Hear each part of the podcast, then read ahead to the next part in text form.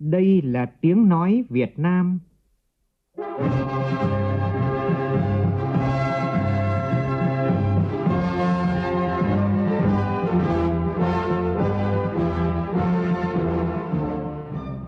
là tiếng nói Việt Nam phát thanh từ Hà Nội, thủ đô nước Cộng hòa xã hội chủ nghĩa Việt Nam.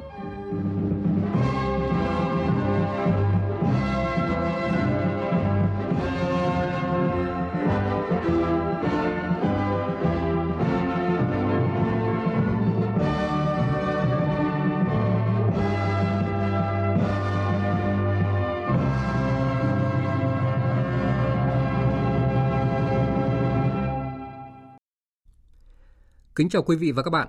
Mời quý vị và các bạn nghe chương trình Thời sự chiều của Đài Tiếng nói Việt Nam với những nội dung chính sau đây.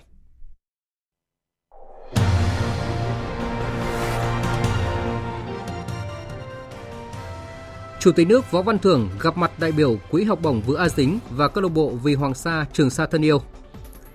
Tổng thống Brazil Lula da Silva chủ trì lễ đón và hội đàm với Thủ tướng Phạm Minh Chính. Hai nhà lãnh đạo nhất trí phấn đấu nâng kinh mạch song phương lên mười tỷ đô la vào năm hai nghìn không trăm hai mươi lăm. Chủ tịch Quốc hội Vương Đình Huệ có bài phát biểu chính sách quan trọng trước các học giả, giáo sư, giảng viên và sinh viên tại Trường Đại học Kinh tế quốc tế và quốc gia Sophia, nêu bật chính sách đối ngoại của Việt Nam coi trọng quan hệ với Bulgaria là cầu nối để Việt Nam tăng cường hợp tác với Liên minh Châu Âu. Tổ chức trọng thể lễ kỷ niệm năm mươi năm lãnh tụ Cuba Fidel Castro thăm vùng giải phóng miền Nam Việt Nam tại Quảng Trị. Các tỉnh miền Trung ứng phó với mưa lớn, nguy cơ ngập lụt, lũ quét và sạt lở đất. Trong phần tin quốc tế, Trung Quốc phát hành sách trắng đặt ra tầm nhìn về một cộng đồng toàn cầu cùng chung tương lai. Indonesia khai trương sàn giao dịch carbon đầu tiên, tạo cơ hội cho các công ty đạt mục tiêu trung hòa carbon trong ngành điện vào năm hai nghìn không trăm năm mươi.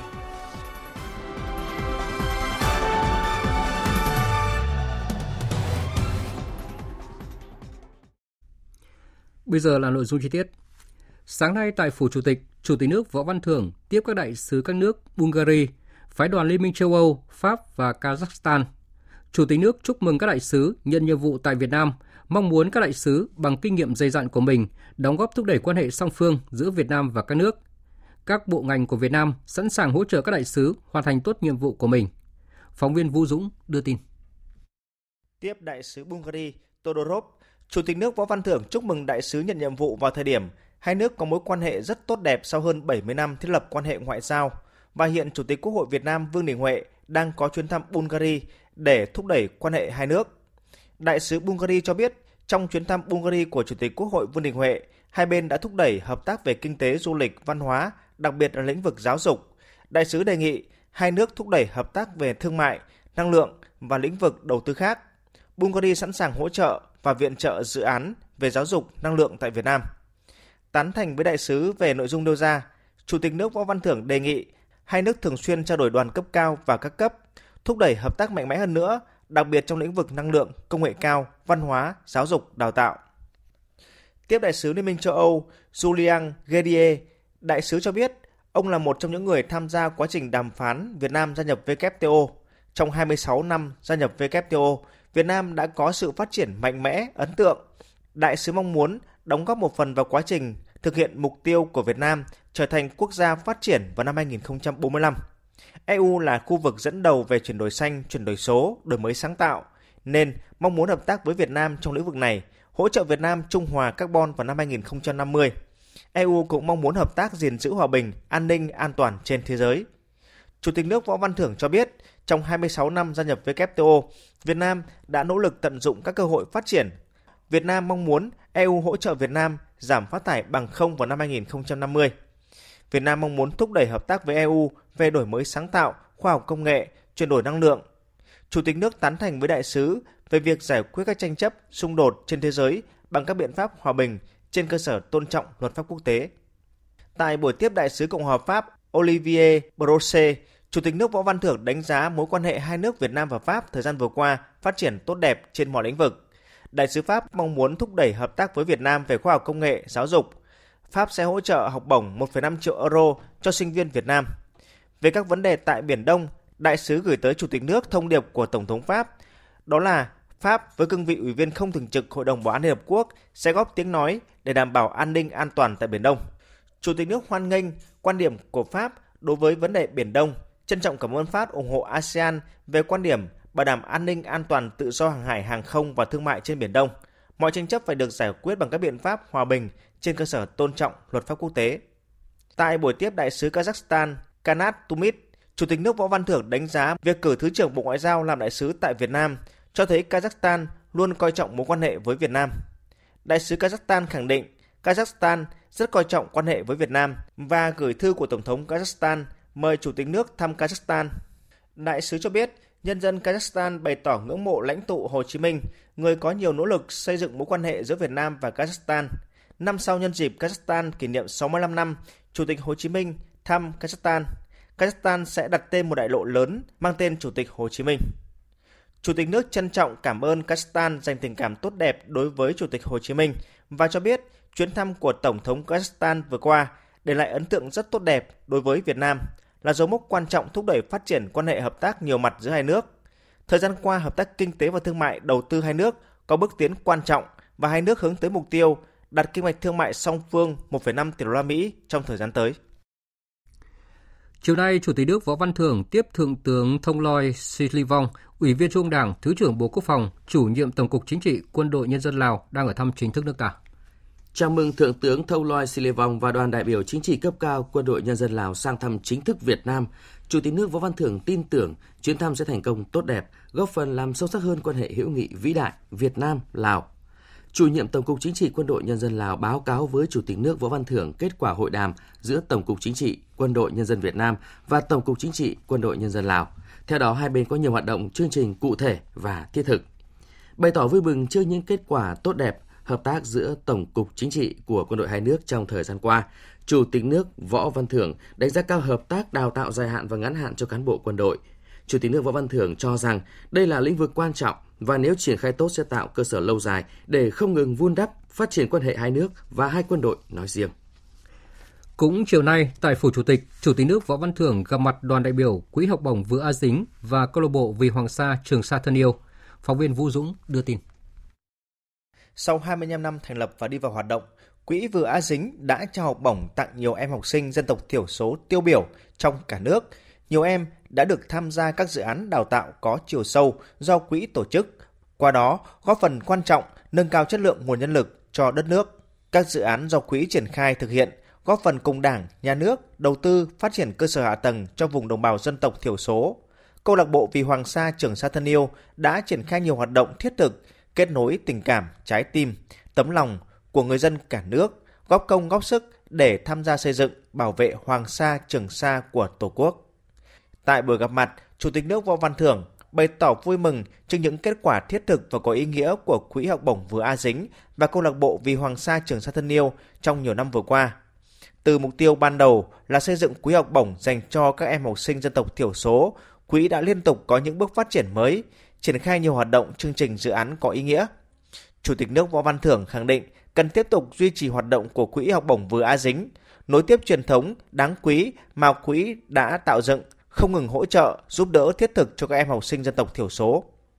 Cho rằng việc những em học sinh được nuôi dưỡng, giúp đỡ, hỗ trợ của Quỹ học bổng Vừ A Dính đã trưởng thành, học giỏi là kết quả đáng mừng, thể hiện hiệu quả hoạt động của quỹ. Chủ tịch nước mong muốn các em tiếp tục phát huy kết quả đạt được, lan tỏa tinh thần, giá trị nhân văn của quỹ trong cuộc sống.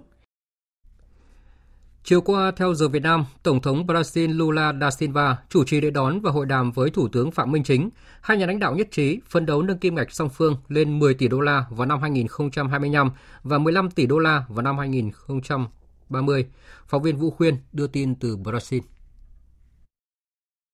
Tại cuộc hội đàm, hai bên hài lòng nhận thấy quan hệ giữa hai nước tiếp tục phát triển tích cực và ngày càng hiệu quả thực chất, đặc biệt về chính trị, ngoại giao, kinh tế thương mại, quốc phòng an ninh, nông nghiệp, khoa học công nghệ, văn hóa giáo dục. Hai bên nhất trí tiếp tục tăng cường các chuyến thăm tiếp xúc cấp cao và các cấp trên tất cả các kênh Đảng, Nhà nước, Chính phủ, Quốc hội.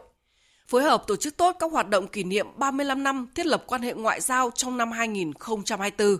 Triển khai hiệu quả các cơ chế hợp tác hiện có giữa hai nước về tham khảo chính trị và hợp tác kinh tế thương mại. Sớm tổ chức kỳ họp lần thứ ba Ủy ban hỗn hợp Việt Nam-Brazil về hợp tác kinh tế thương mại.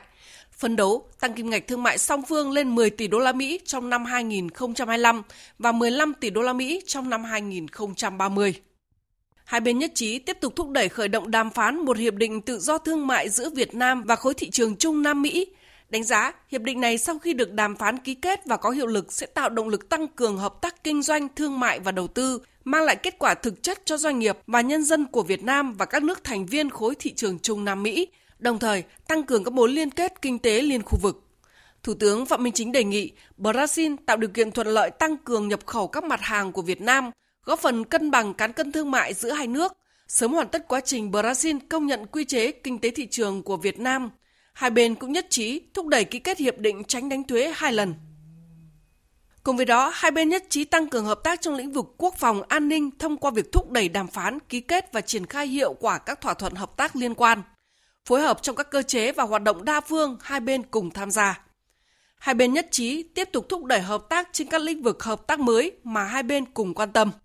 Theo đó, đánh giá cao các văn kiện quan trọng liên quan đến lĩnh vực ngoại giao, giáo dục đào tạo, quốc phòng, nông nghiệp, văn hóa được ký kết nhân dịp chuyến thăm lần này. Thúc đẩy hợp tác trong lĩnh vực phòng chống tội phạm xuyên quốc gia, thể thao, bóng đá, đổi mới sáng tạo, chuyển đổi số, phát triển xanh, năng lượng tái tạo, chống biến đổi khí hậu, nhiên liệu sinh học, bảo tồn hệ sinh thái và đa dạng sinh học rừng nhiệt đới, hợp tác bảo vệ sinh thái sông Mekong, sông Amazon. Trao đổi về hợp tác đa phương và khu vực, hai bên nhất trí đối với các bất đồng tranh chấp quốc tế, các bên liên quan cần giải quyết bằng các biện pháp hòa bình, không sử dụng vũ lực hoặc đe dọa sử dụng vũ lực, tôn trọng luật pháp quốc tế và hiến chương Liên Hợp Quốc. Phía Brazil ủng hộ tầm quan trọng của việc giải quyết hòa bình tranh chấp ở Biển Đông trên cơ sở luật pháp quốc tế, trong đó có Công ước Liên Hợp Quốc về luật biển năm một nghìn chín trăm tám mươi hai, bảo đảm an ninh an toàn tự do hàng hải hàng không ở Biển Đông.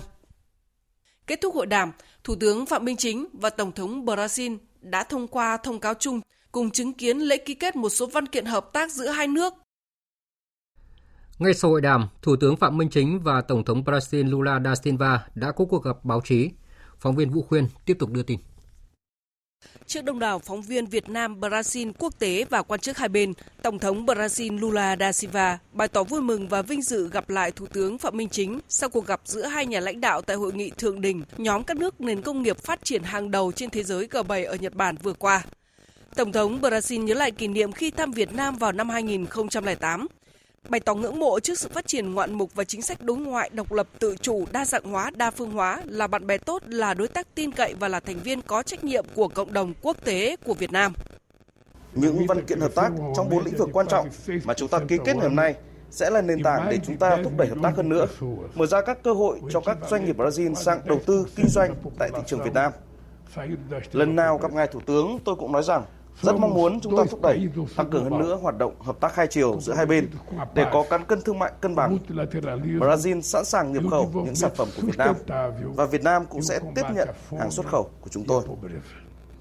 Trong phần phát biểu của mình, Thủ tướng Chính phủ Phạm Minh Chính cho biết đã cùng Tổng thống Brazil ra thông cáo chung chứng kiến lễ ký kết văn kiện hợp tác song phương trong lĩnh vực ngoại giao, quốc phòng, giáo dục, nông nghiệp.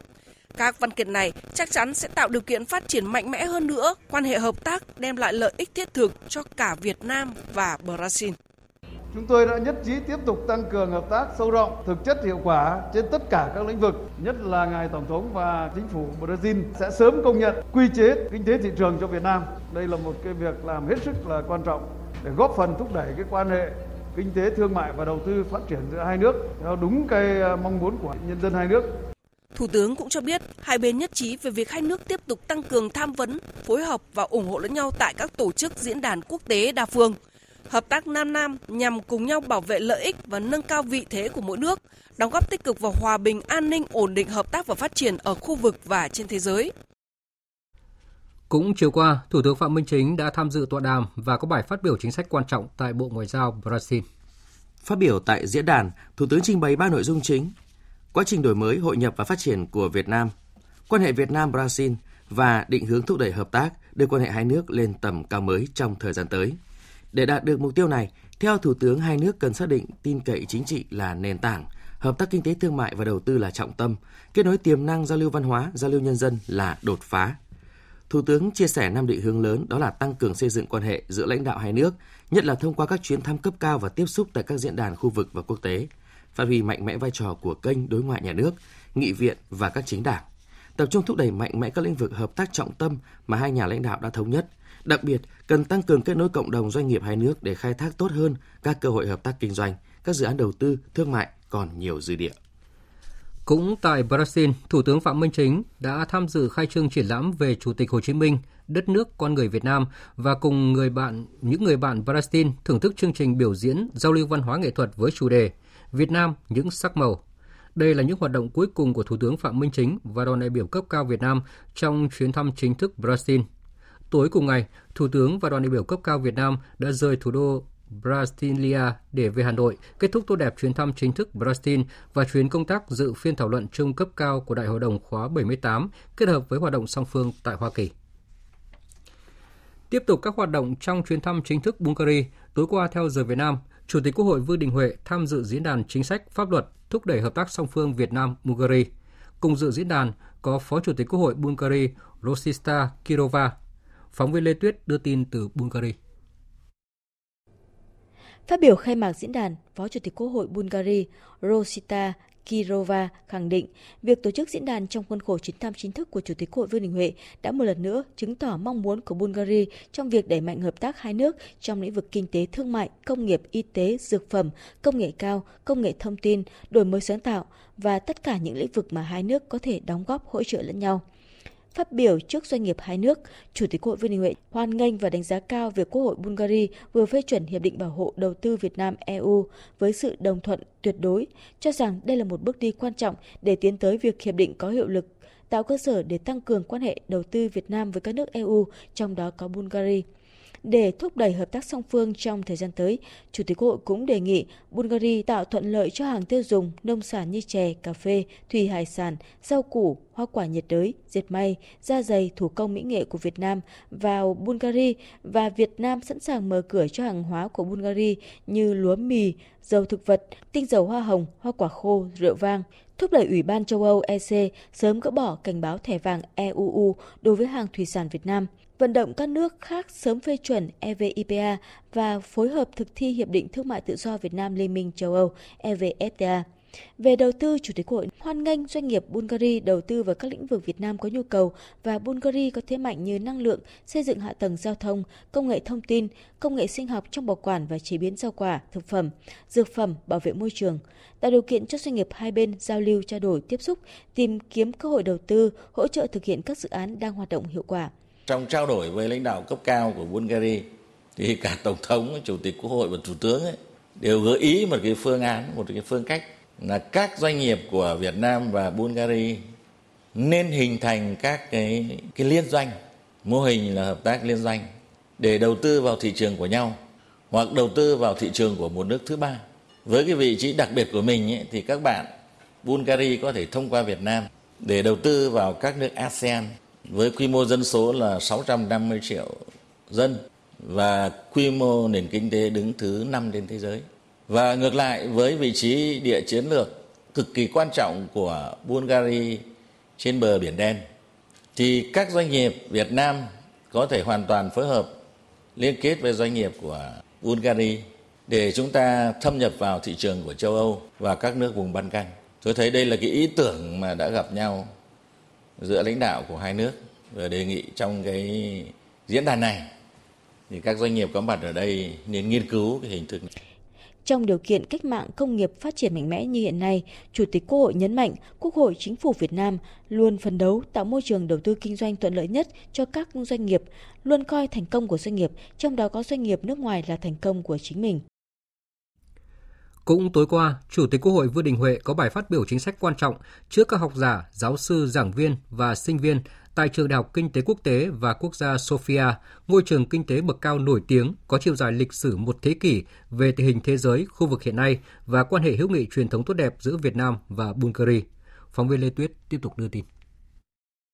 Trước hàng trăm sinh viên, các nhà nghiên cứu, học giả, các thầy giáo, cô giáo của trường, Chủ tịch Quốc hội Vương Đình Huệ khẳng định trong chính sách đối ngoại của Việt Nam, khu vực Trung Đông Âu đóng một vai trò rất quan trọng, là cửa ngõ, cầu nối để Việt Nam tăng cường hợp tác với Liên minh châu Âu. Việt Nam ưu tiên thúc đẩy mối quan hệ hữu nghị truyền thống và hợp tác nhiều mặt với các quốc gia trong khu vực, trong đó Bulgaria là một trong những đối tác ưu tiên hàng đầu. hai nước cần đẩy mạnh hợp tác song phương, trong đó làm sâu sắc quan hệ chính trị ngoại giao, mở rộng hợp tác kinh tế, đầu tư thương mại, trở thành trụ cột quan trọng trong quan hệ song phương trong thời gian tới. Đồng thời đẩy mạnh hợp tác giữa các địa phương có nét đặc thù và tương đồng về kinh tế xã hội nhằm hướng tới mục tiêu thiết lập quan hệ đối tác kết nghĩa trên các lĩnh vực hai bên có thế mạnh để thu hút đầu tư thương mại và phát triển du lịch. Một vấn đề nữa mà hai nước cần quan tâm đó là đẩy mạnh hợp tác hiệu quả trên các lĩnh vực truyền thống như giáo dục, văn hóa, hợp tác lao động. Đây sẽ là cơ sở để hai bên có thể tạo bước đột phá hợp tác trong lĩnh vực này.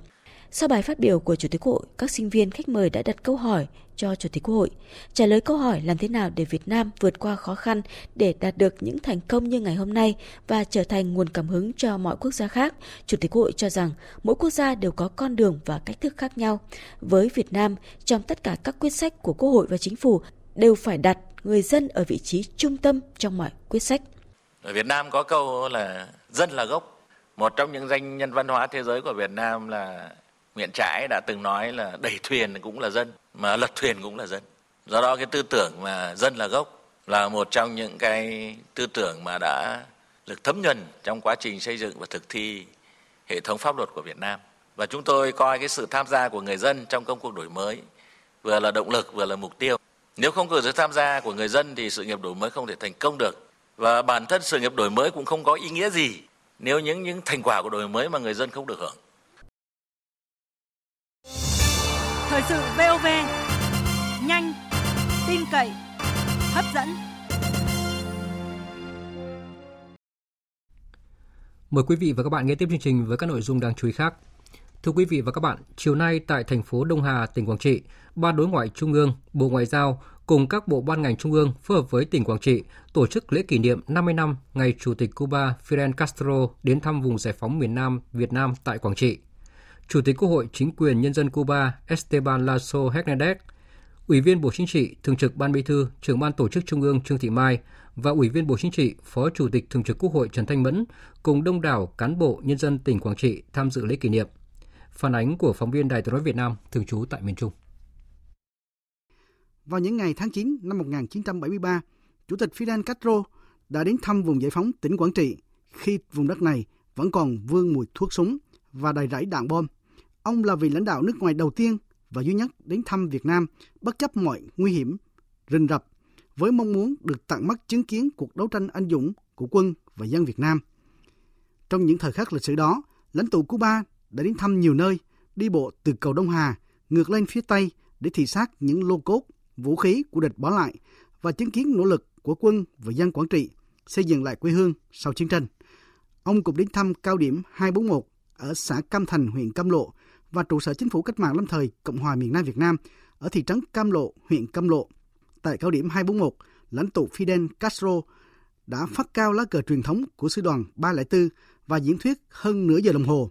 Ông đã được cán bộ, chiến sĩ trao tặng lá cờ Bách chiến bách thắng lấp lánh huân chương của đoàn quân Khe Sanh, quân giải phóng Trị Thiên Huế.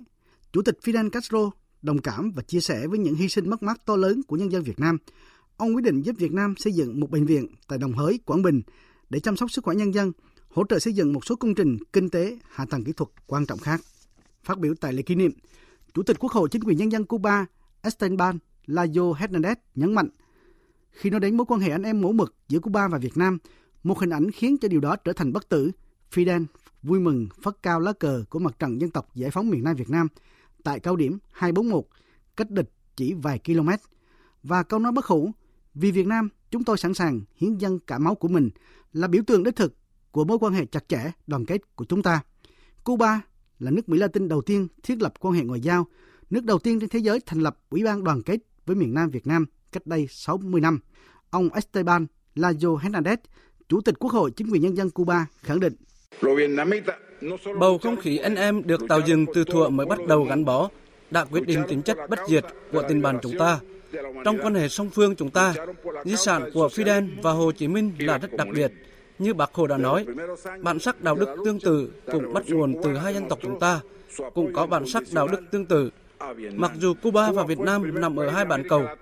chúng ta sẽ giữ gìn cho các thế hệ hiện tại và tương lai những truyền thống đoàn kết và tình anh em chúng ta.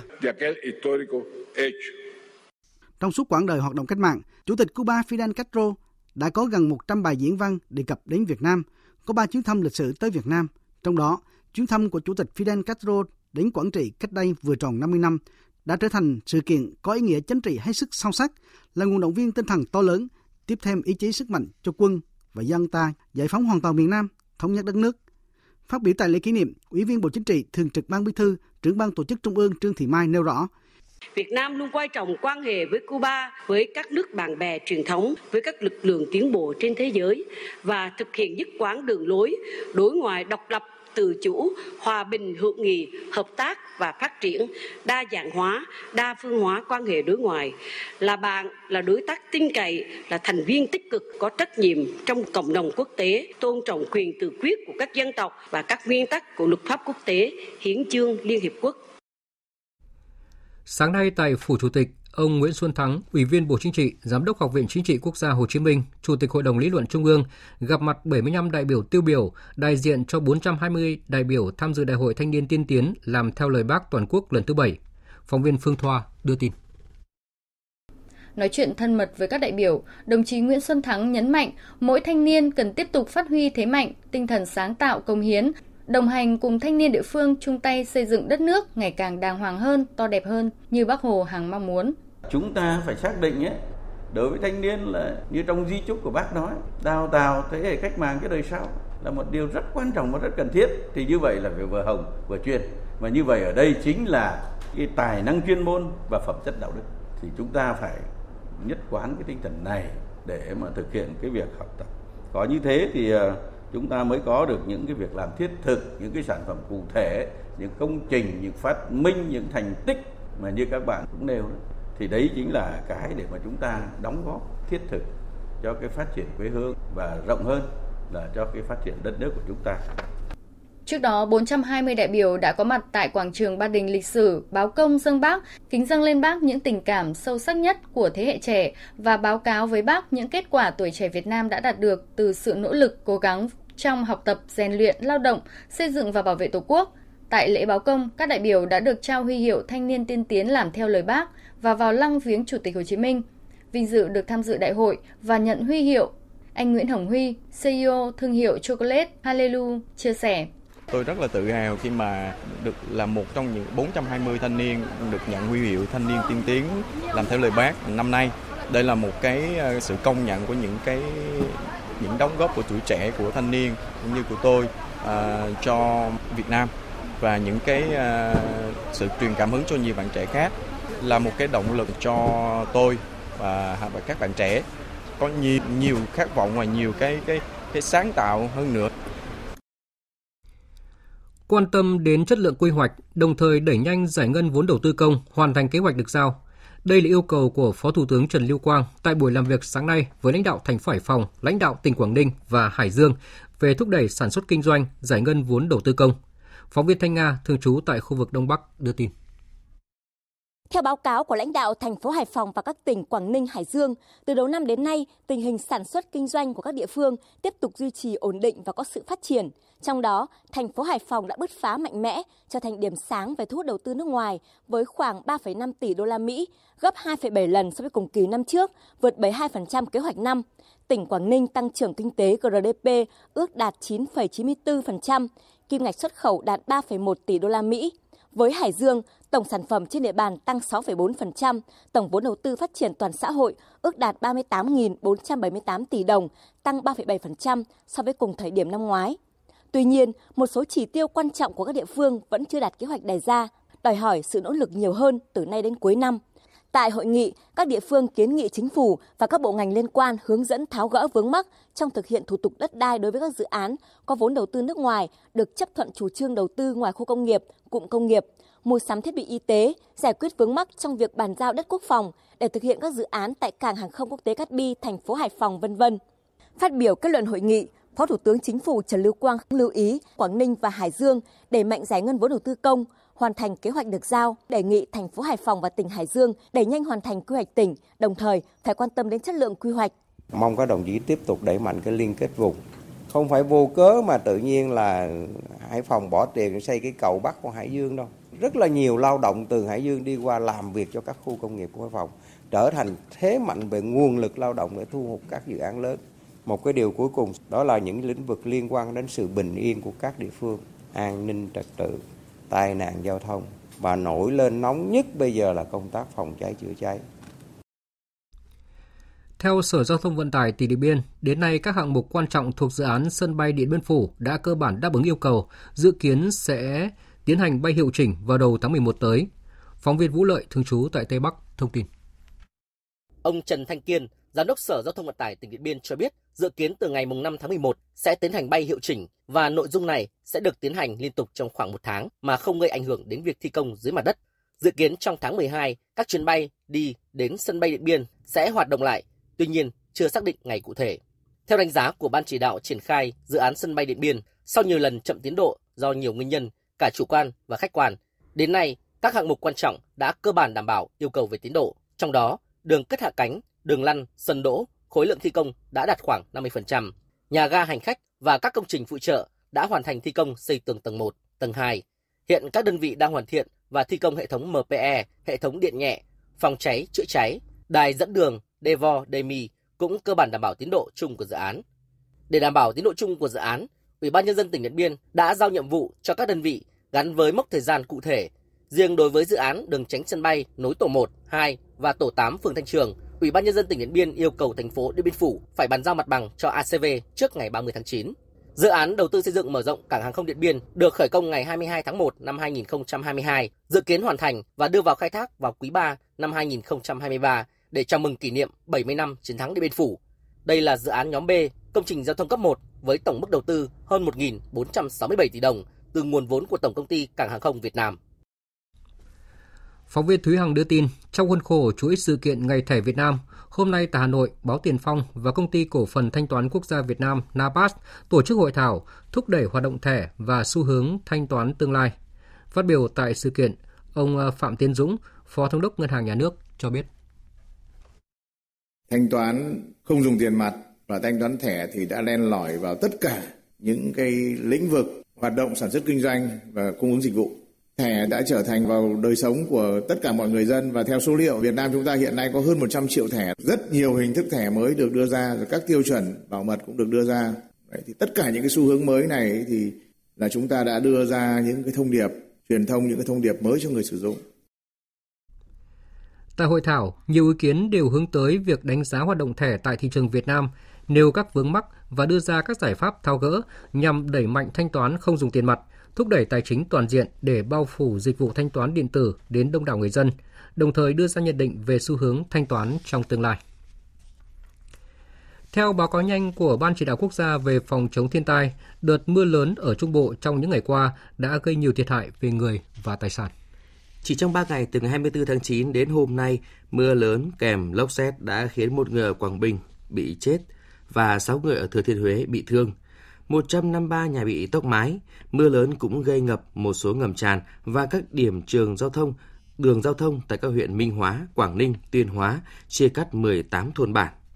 Dù áp thấp nhiệt đới đã suy yếu hẳn, nhưng mưa lớn ở miền Trung sẽ còn kéo dài trong một đến hai ngày nữa và bốn tỉnh gồm Thanh Hóa, Nghệ An, Hà Tĩnh, Quảng Bình vẫn là những nơi mưa to nhất với tổng lượng mưa lên tới hai trăm đến bốn trăm mi-li-mét. Đây cũng là khu vực có nguy cơ rất cao xảy ra ngập úng, lũ quét và sạt lở đất ở vùng núi. Do mưa lớn, lũ ở hạ lưu sông Ranh tại Quảng Bình tiếp tục lên. Tại trạm Mai Hóa trưa nay đạt đỉnh ở mức trên báo động hai là không phẩy hai mét. Hôm nay và hai ngày tới, Nghệ An đến Hà Tĩnh cũng có khả năng xuất hiện một đợt lũ. Đỉnh lũ thượng nguồn sông Cả, Nghệ An, sông La, Hà Tĩnh ở mức báo động một và trên báo động một. Tại tỉnh Thừa Thiên Huế, trận lốc xoáy xảy ra vào sáng qua làm gần một trăm ngôi nhà ở các làng chài ven biển bị tốc mái. Chính quyền địa phương đang khẩn trương giúp dân khắc phục hậu quả, sớm ổn định cuộc sống. Phản ánh của phóng viên Vinh Thông thường trú tại khu vực miền Trung. Một ngày sau cơn lốc xoáy, người dân làng chài Xóm Đá, tổ dân phố Hải Tiến, phường Thuận An, thành phố Huế vẫn chưa hết bàng hoàng. Chỉ chưa đầy một phút, gió lốc kèm mưa lớn cuốn phăng hàng chục mái nhà của dân làng. Nhiều nhà đã khó, nay càng khó khăn hơn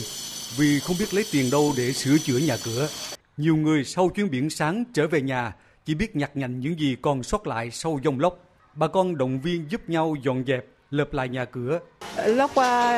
dọn tới là chưa đây một phút, giờ chưa cuộc sống của mọi người là rất khó khăn, giờ chưa em muốn là mọi người giúp đỡ cho lợp cái căn nhà.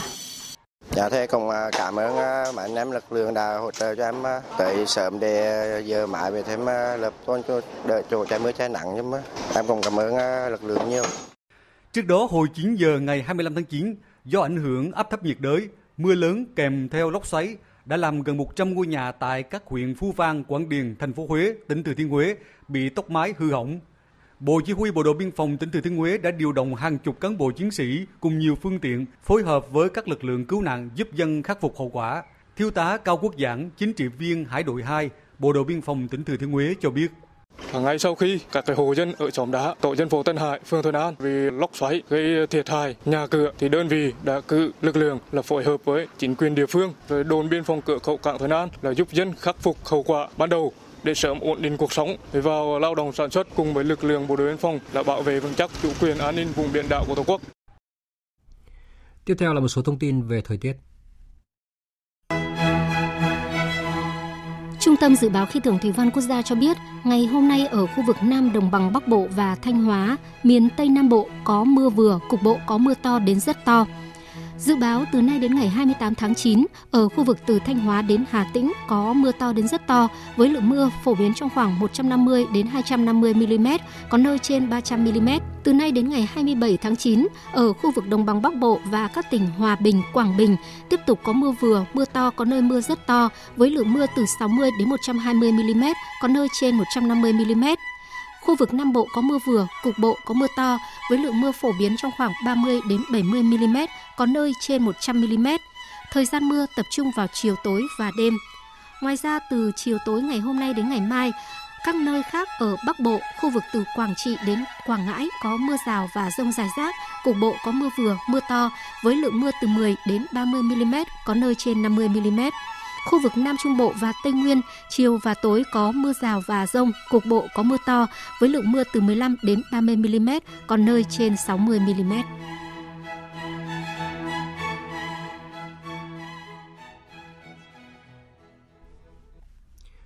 Chương trình thời sự chiều nay tiếp tục với phần tin quốc tế. Văn phòng báo chí Quốc vụ viện Trung Quốc sáng nay đã phát hành sách trắng, chung tay xây dựng cộng đồng chung vận mệnh cho nhân loại, sáng kiến và hành động của Trung Quốc. Sách trắng đặt ra tầm nhìn về một cộng đồng toàn cầu chung tương lai, đưa ra cách tiếp cận mới trong quan hệ quốc tế, đề xuất những giải pháp mới về quản trị toàn cầu và mở ra những triển vọng mới cho hợp tác trao đổi quốc tế. Phóng viên Tuấn Đạt, thường trú tại Trung Quốc, đưa tin. Sách trắng cho rằng, dù là nước láng giềng hay ở xa, nước lớn hay nhỏ, nước phát triển hay đang phát triển, đang ngày càng hình thành một cộng đồng lợi ích đan xen, cùng nhau hợp tác, cùng có lợi. Sách trắng nhấn mạnh, Trung Quốc kiên trì con đường phát triển hòa bình và hy vọng các nước sẽ cùng nhau đi trên con đường này. Chỉ cùng nhau tìm kiếm hòa bình, bảo vệ hòa bình và chia sẻ hòa bình, thì tất cả các nước mới có thể đạt được mục tiêu phát triển của mình và đóng góp nhiều hơn cho thế giới.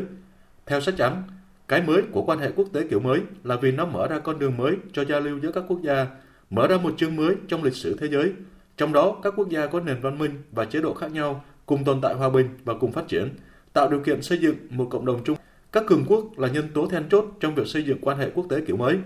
Sách trắng cũng chỉ ra rằng, Trung Quốc phản đối các hình thức của chủ nghĩa đơn phương, phản đối việc thành lập các nhóm và các vòng tròn nhỏ nhắm vào các quốc gia cụ thể, cũng như các hành động phá hoại trật tự quốc tế, tạo ra chiến tranh lạnh mới và đối đầu ý thức hệ dưới cái gọi là quy tắc. Đảo Lampedusa của Italia trong năm ngày qua đã phải tiếp nhận lượng người di cư kỷ lục lên tới mười một nghìn người, hơn gần gấp đôi so với cư dân trên đảo. Hòn đảo được xem là cửa ngõ châu Âu này đang bị quá tải, nhưng đó chỉ là màn dạo đầu của một cuộc khủng hoảng không hồi kết. Đức, Pháp, Áo và Thụy Sĩ đã từ chối chia sẻ gánh nặng với Italia. Trong khi đó, ở phía bên kia bờ Địa Trung Hải, việc ngăn chặn dòng người di cư tìm đủ mọi cách vào châu Âu lại dường như quá sức với những quốc gia như là Tunisia hay Libya. Biên tập viên Thu Hoài tổng hợp thông tin. Lampedusa từ lâu đã là điểm đến đầu tiên của những người đến từ Bắc Phi và là điểm nóng trong cuộc khủng hoảng di cư ở châu Âu. Thị trưởng Lampedusa Filippo Manino đã phải thừa nhận cuộc khủng hoảng di cư đã đạt đến điểm không thể quay lại. Trong khi đó, Cao ủy Liên Hợp Quốc về người tị nạn cho biết tình hình ở Lampedusa là nghiêm trọng và hành động khẩn cấp cần được tiến hành để đưa hòn đảo trở lại trạng thái bình thường. Thủ tướng Italia Giorgia Meloni đã chỉ trích các quốc gia láng giềng không phối hợp với các nỗ lực của Italia, đồng thời cam kết sẽ không để Italia trở thành trại tị nạn của châu Âu. Điều đang bị đe dọa ở đây là tương lai mà châu Âu muốn đặt ra cho chính mình. Bởi vì tương lai của châu Âu phụ thuộc vào khả năng châu Âu có để giải quyết những thách thức to lớn đang đặt ra trước mắt chúng ta, và nhập cư bất hợp pháp chắc chắn là một trong số những thách thức này. Cách duy nhất để giải quyết vấn đề là bảo đảm rằng giải pháp cho một quốc gia không có nghĩa là tạo ra vấn đề cho quốc gia khác, là giải quyết khía cạnh bên ngoài và ngăn chặn sự ra đi bất hợp pháp của người di cư. Chính phủ Italia đã cam kết trục xuất nhanh chóng những người bị từ chối tị nạn và tuần trước đã quyết định cho phép các chính quyền địa phương giữ người tị nạn trong các trung tâm giam giữ trong khoảng thời gian lên tới mười tám tháng. Những người chờ xử lý yêu cầu tị nạn cũng sẽ phải trả một khoản tiền cọc lên tới năm nghìn euro nếu không muốn bị giam giữ. Phát biểu trong chuyến thăm đảo Lampedusa mới đây, Chủ tịch Ủy ban châu Âu Ursula von der Leyen thừa nhận vấn đề người di cư trái phép là một thách thức, và biện pháp hiệu quả nhất để ngăn chặn là tạo ra những con đường hợp pháp và các hành lang nhân đạo. Tuy nhiên, đây chỉ là kịch bản lý tưởng nhất và lựa chọn của Liên minh châu Âu để giúp một quốc gia ở vị trí địa lý như Italia hay Hy Lạp là khá hạn chế, trong khi sự kiên nhẫn của các quốc gia cửa ngõ đang ngày càng cạn kiệt. Liên quan đến cuộc xung đột tại Nagorno-Karabakh, nhiều hoạt động ngoại giao đang được tiến hành giữa các bên liên quan để đưa khu vực trở lại ổn định, tránh một cuộc khủng hoảng nhân đạo. Tổng hợp của biên tập viên Trần Nga. Chiến thắng chóng vánh trên chiến trường của Azerbaijan đã khiến nhiều người dân địa phương phải chạy trốn bằng đường bộ tới Armenia. Đã có ít nhất sáu nghìn sáu trăm năm mươi người từ Nagorno-Karabakh vượt biên sang Armenia. một trăm hai mươi nghìn người Armenia ở Karabakh cho biết họ không muốn là một phần của Azerbaijan và lo sợ bị đàn áp và thanh lọc sắc tộc. Hôm qua, Tổng thống Azerbaijan Ilham Aliyev đã chủ trì cuộc hội đàm với Tổng thống Thổ Nhĩ Kỳ Tayyip Erdogan, gợi ý tạo ra một hành lang trên bộ giữa hai quốc gia đi qua Armenia. Tổng thống Azerbaijan cam kết các quyền của người sắc tộc Armenia ở vùng Nagorno-Karabakh sẽ được bảo vệ, quá trình tái sát nhập vùng này sẽ diễn ra suôn sẻ. Ông khẳng định sẽ đảm bảo lối đi an toàn cho các chiến binh ly khai và người dân muốn rời khỏi Nagorno-Karabakh. Tuần trước chúng tôi đảm bảo đầy đủ và phục vụ toàn bộ chủ quyền của mình. Azerbaijan đã bắt đầu gửi đến cho người dân Armenia sinh sống ở khu vực Karabakh viện trợ nhân đạo, nhiên liệu, xăng, dầu diesel, thực phẩm, chế phẩm thuốc và các trợ giúp nhân đạo khác. Cư dân Karabakh, bất kể sắc tộc của họ, đều là công dân của Azerbaijan và tiến trình tái hòa nhập của người Armenia ở Nagorno-Karabakh vào xã hội Azerbaijan sẽ thành công. Tổng thống Thổ Nhĩ Kỳ Tayyip Erdogan cho rằng chiến thắng của Azerbaijan mở ra một cơ hội mới cho bình thường hóa trong khu vực.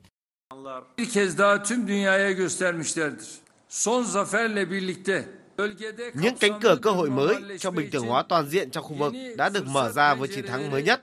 Tôi tin rằng cơ hội này cần phải được tận dụng. Chúng tôi hy vọng Armenia sẽ nắm lấy bàn tay hòa bình đang chìa ra cho họ và thực hiện các bước đi chân thành ngay bây giờ.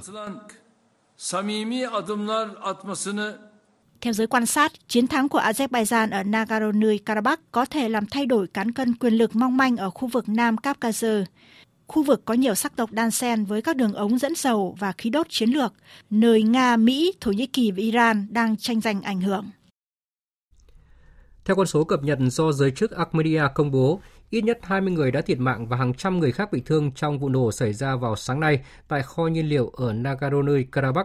Đa số những người bị thương đều trong tình trạng nghiêm trọng hoặc cười cực kỳ nghiêm trọng. Giới chức địa phương cho biết năng lực y tế của Nagorno-Karabakh không đủ, do đó kêu gọi được hỗ trợ y tế khẩn cấp và sự trợ giúp của máy bay cứu hộ. Hiện chưa rõ nguyên nhân của vụ nổ này. Chuyển sang các tin đáng chú ý khác. Hôm nay, Indonesia đã khai trương sàn giao dịch carbon đầu tiên, tạo cơ hội cho các công ty bù đắp lượng khí thải của mình trong bối cảnh quốc gia Đông Nam Á này cam kết đặt mục tiêu trung hòa carbon trong ngành điện vào năm hai nghìn không trăm năm mươi. Phát biểu tại buổi lễ, Tổng thống Joko Widodo nhấn mạnh, đây là đóng góp thực sự của Indonesia cùng thế giới chống lại cuộc khủng hoảng khí hậu, đồng thời cho rằng sàn giao dịch này sẽ giúp Indonesia đạt được các cam kết khí hậu đã được thống nhất theo Hiệp định Paris hai nghìn không trăm mười lăm về biến đổi khí hậu nhằm ngăn nhiệt độ toàn cầu tăng quá một phẩy năm độ C. Theo Tổng thống Indonesia, sàn giao dịch carbon này có thể tạo ra một nền kinh tế bền vững mới, ước tính đạt trị giá tiềm năng ít nhất một trăm chín mươi tư tỷ đô la Mỹ.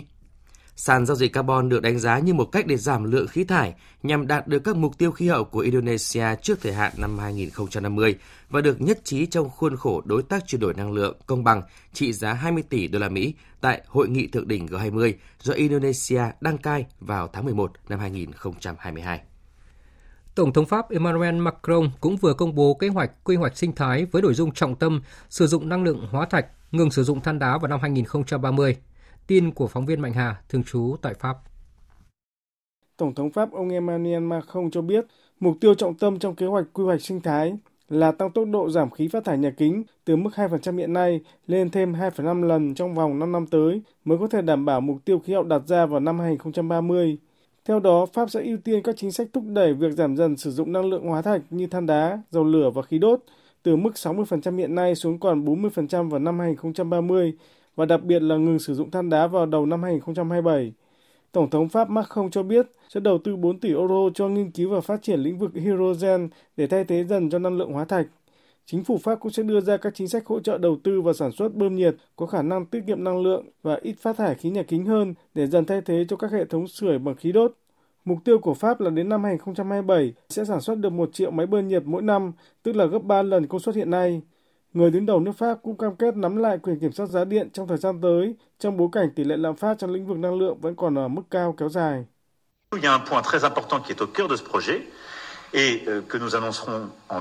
Một nội dung quan trọng sống còn của kế hoạch là sẽ phải nắm lại quyền kiểm soát giá điện kể từ tháng mười tới. Sẽ không có nền sinh thái cạnh tranh nếu không có một giá điện hợp lý đối với người dân và doanh nghiệp. Một thông tin khác cũng rất đáng chú ý đó là các nhà khoa học Australia vừa lai tạo thành công giống chuối biến đổi gen đầu tiên trên thế giới. Đây là kết quả của một dự án kéo dài hai mươi năm do các nhà khoa học của Đại học Công nghệ Queensland thực hiện. Biên tập viên Phương Anh thông tin.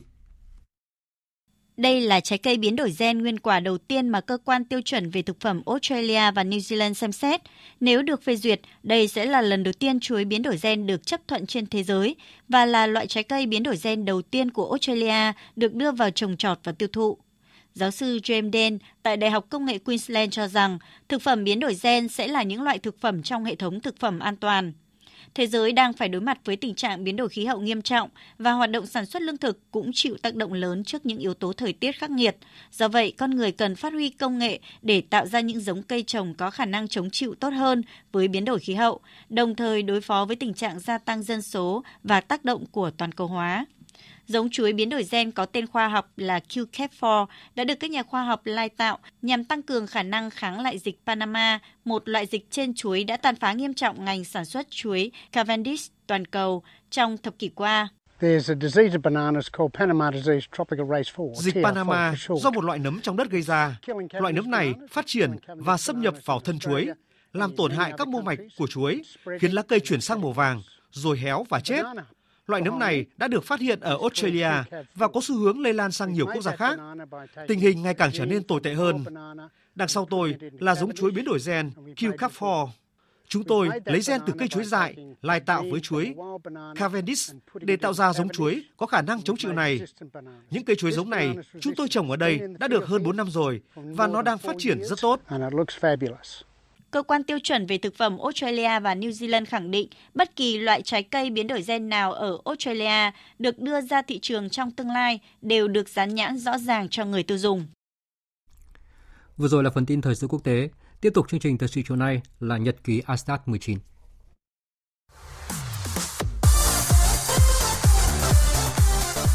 Nhật ký a ét i a đê mười chín. Nhật ký a ét i a đê mười chín.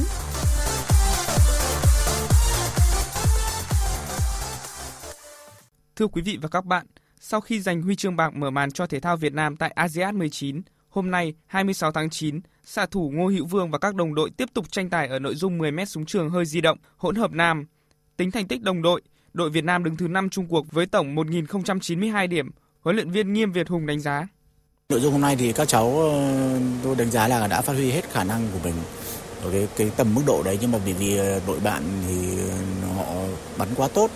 Các cái trang thiết bị thì được đầu tư rất là lớn, nên ra là uh, ngoài cái uh, khả năng và năng lực trình độ ra thì mình cũng có nhiều yếu tố nữa để mình đem lại cái thành công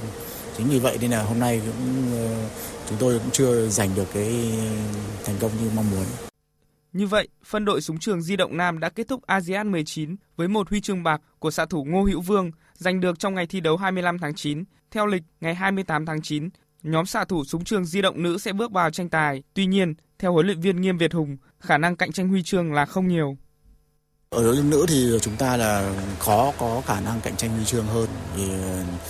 cái nguồn vận động viên của chúng ta hiếu, không nhiều, do đó mà phải tận dụng vừa những vận động viên có đã có thâm niên vừa những vận động viên trẻ, do đó là cái thành tích mà đề ra thì cũng không nhiều. Mục tiêu thì làm sao các cháu là phát huy hết cái khả năng mà mình đã tập luyện và thi đấu ở trong nước. Chiều nay ở trận gia quân môn boxing hạng năm mươi bảy ki lô gam nam, võ sĩ Nguyễn Văn Đương đã thắng đối thủ Gyamro Lama của Nepal với tỷ số bốn không để vào vòng một phần tám. Văn Đương cho biết. Trước khi đài thì ban huấn luyện đã đề ra em là mình cần phải thả lỏng, đánh nhanh nhẹ. Nhưng hôm nay em đấm vẫn hơi bị cứng, cái dựa quá nhiều vào sức mạnh, không muốn phát triển được cái tính tốc độ của mình. Thế ra luận hôm nay là không thực sự đúng theo cái yêu cầu chung lượt. Ờ, bên của giê bê sẽ bị nám không gì đâu, võ sĩ là khá là bề dày thành tích là chưa lục. Ờ, với em thì khi em bước vào giải đấu này thì với bất kỳ đối thủ nào cũng nhau, cơ hội chiến đấu cho mỗi người và trận nào của em qua trận chung kết. Văn Đương cũng tỏ ra thoải mái trước khi bước vào vòng đấu tiếp theo. Nói về áp lực ý, thì ban luyện cũng không đề ra cái chỉ tiêu cũng như thành tích của em. Còn giờ chị tâm đã không may thất bại rồi, đối với em thì cái đó là sẽ làm cái động lực cho mình cố gắng hơn. Ở vòng một phần tám, Văn Đương gặp Abdul Malik Khalokov, võ sĩ người Uzbekistan. Trận đấu giữa Nguyễn Văn Đương và Khalokov diễn ra vào ngày ba mươi tháng chín. Cũng trong ngày hôm nay, tay vợt số một của Việt Nam Lý Hoàng Nam đã để thua tay vợt Song Chan Hong của Hàn Quốc sau hai set với tỷ số trong vánh sáu một, sáu bốn. Qua đó chính thức dừng bước ở vòng một phần tám giải quần vợt a si an mười chín. Như vậy, quần vợt Việt Nam đã chính thức sạch bóng tại kỳ đại hội thể thao châu Á a si an mười chín lần này. Lần lượt các tay vợt mang nhiều kỳ vọng như Sophia Huỳnh Trần Ngọc Nhi hay Sanavan Lý Nguyễn đều đã bị loại ở ngày thi đấu trước đó. Nội dung đánh đôi cũng không thể tạo nên bất ngờ khi cặp đôi Hoàng Nam Văn Phương nhận thất bại trước đối thủ Hàn Quốc. Võ sĩ Trần Thị Ánh Tuyết, đội Taekwondo Việt Nam đã không thể làm nên bất ngờ ở hạng năm mươi bảy ki lô gam nữ trước võ sĩ chủ nhà Luo Zhongxi và đành dừng bước tại tứ kết.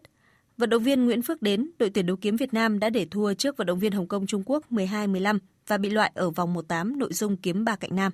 Hai vận động viên Đỗ Đức Tài và Nông Văn Hữu thi đấu không thành công ở nội dung nam quyền, nam côn nam, môn ủ su, qua đó không giành được huy chương. Vào lúc mười chín giờ ba mươi tối nay sẽ diễn ra chung kết bơi một nghìn năm trăm mét tự do nam a si an mười chín với sự góp mặt của Nguyễn Huy Hoàng, niềm hy vọng số một của đội tuyển bơi Việt Nam. So với năm năm trước, ở thời điểm Huy Hoàng giành tấm huy chương bạc lúc chỉ mới mười tám tuổi, thì hiện nay sự cạnh tranh tấm huy chương vàng ở nội dung bơi một nghìn năm trăm mét tự do nam vẫn đang rất căng thẳng, với những thách thức được dự báo sẽ rất lớn. Nhưng Nguyễn Huy Hoàng vẫn nhận được kỳ vọng có thể đem về huy chương cho đội tuyển bơi Việt Nam tại a si an lần này. Bên cạnh đó, kình ngư Trần Hưng Nguyên và Nguyễn Quang Thuấn đã vượt qua vòng loại bốn trăm mét hỗn hợp cá nhân nam. Vào lúc mười tám giờ tối nay, hai vận động viên này sẽ tranh tài ở vòng chung kết. Đội tuyển xe đạp Việt Nam dự Á vận hội năm nay có lực lượng nòng cốt là các nữ cua xe đạp đường trường An Giang với kỳ vọng đặt lên vai của vận động viên Nguyễn Thị Thật, bởi cô đang là đương kim vô địch giải xe đạp đường trường châu Á hai không hai ba. Chia sẻ về mục tiêu của đội tại Á vận hội lần này, Nguyễn Thị Thật nói. Theo cái cung đường lần này thì không phải là được bằng, cũng không phải là sở trường của mình. Cái đối thủ mạnh nhất vẫn là Hàn Quốc và Nhật Bản. Để chuẩn bị tốt cho a si an lần này thì cả đội cũng có quyết tâm là tại a si an lần này là giành thứ hạng cao nhất đem về cho đoàn thể thao Việt Nam. Tại a si an mười chín, đội tuyển xe đạp Việt Nam sẽ thi đấu tại bốn nội dung, tranh tài trong ba ngày từ mùng ba đến mùng năm tháng mười. Dự báo thời tiết. Bắc Bộ và khu vực Hà Nội nhiều mây, có mưa rào và dông rải rác, cục bộ có mưa vừa mưa to. Riêng khu vực Đồng bằng có mưa vừa mưa to, có nơi mưa rất to và dông. Gió đông đến đông bắc cấp hai, cấp ba. Trong mưa dông có khả năng xảy ra lốc sét và gió giật mạnh. Nhiệt độ từ hai mươi ba đến ba mươi mốt độ. Khu vực từ Thanh Hóa đến Thừa Thiên Huế nhiều mây, phía Bắc từ Thanh Hóa đến Quảng Bình có mưa to đến rất to và rải rác có dông. Phía Nam có mưa rào và dông rải rác, cục bộ có mưa vừa mưa to, gió đông đến đông nam cấp hai, cấp ba. Trong mưa dông có khả năng xảy ra lốc, sét và gió giật mạnh, nhiệt độ từ hai mươi ba đến ba mươi mốt độ. Khu vực từ Đà Nẵng đến Bình Thuận nhiều mây, có mưa rào và dông rải rác, cục bộ có mưa vừa mưa to, gió Tây Nam cấp hai, cấp ba. Trong mưa dông có khả năng xảy ra lốc, sét và gió giật mạnh, nhiệt độ từ hai mươi tư đến ba mươi ba độ. Tây Nguyên và Nam Bộ nhiều mây, có mưa rào và dông rải rác, cục bộ có mưa vừa mưa to, thời gian mưa tập trung vào chiều và đêm, gió Tây Nam cấp hai, cấp ba. Trong mưa dông có khả năng xảy ra lốc, sét và gió giật mạnh, nhiệt độ từ hai mươi đến hai mươi chín độ.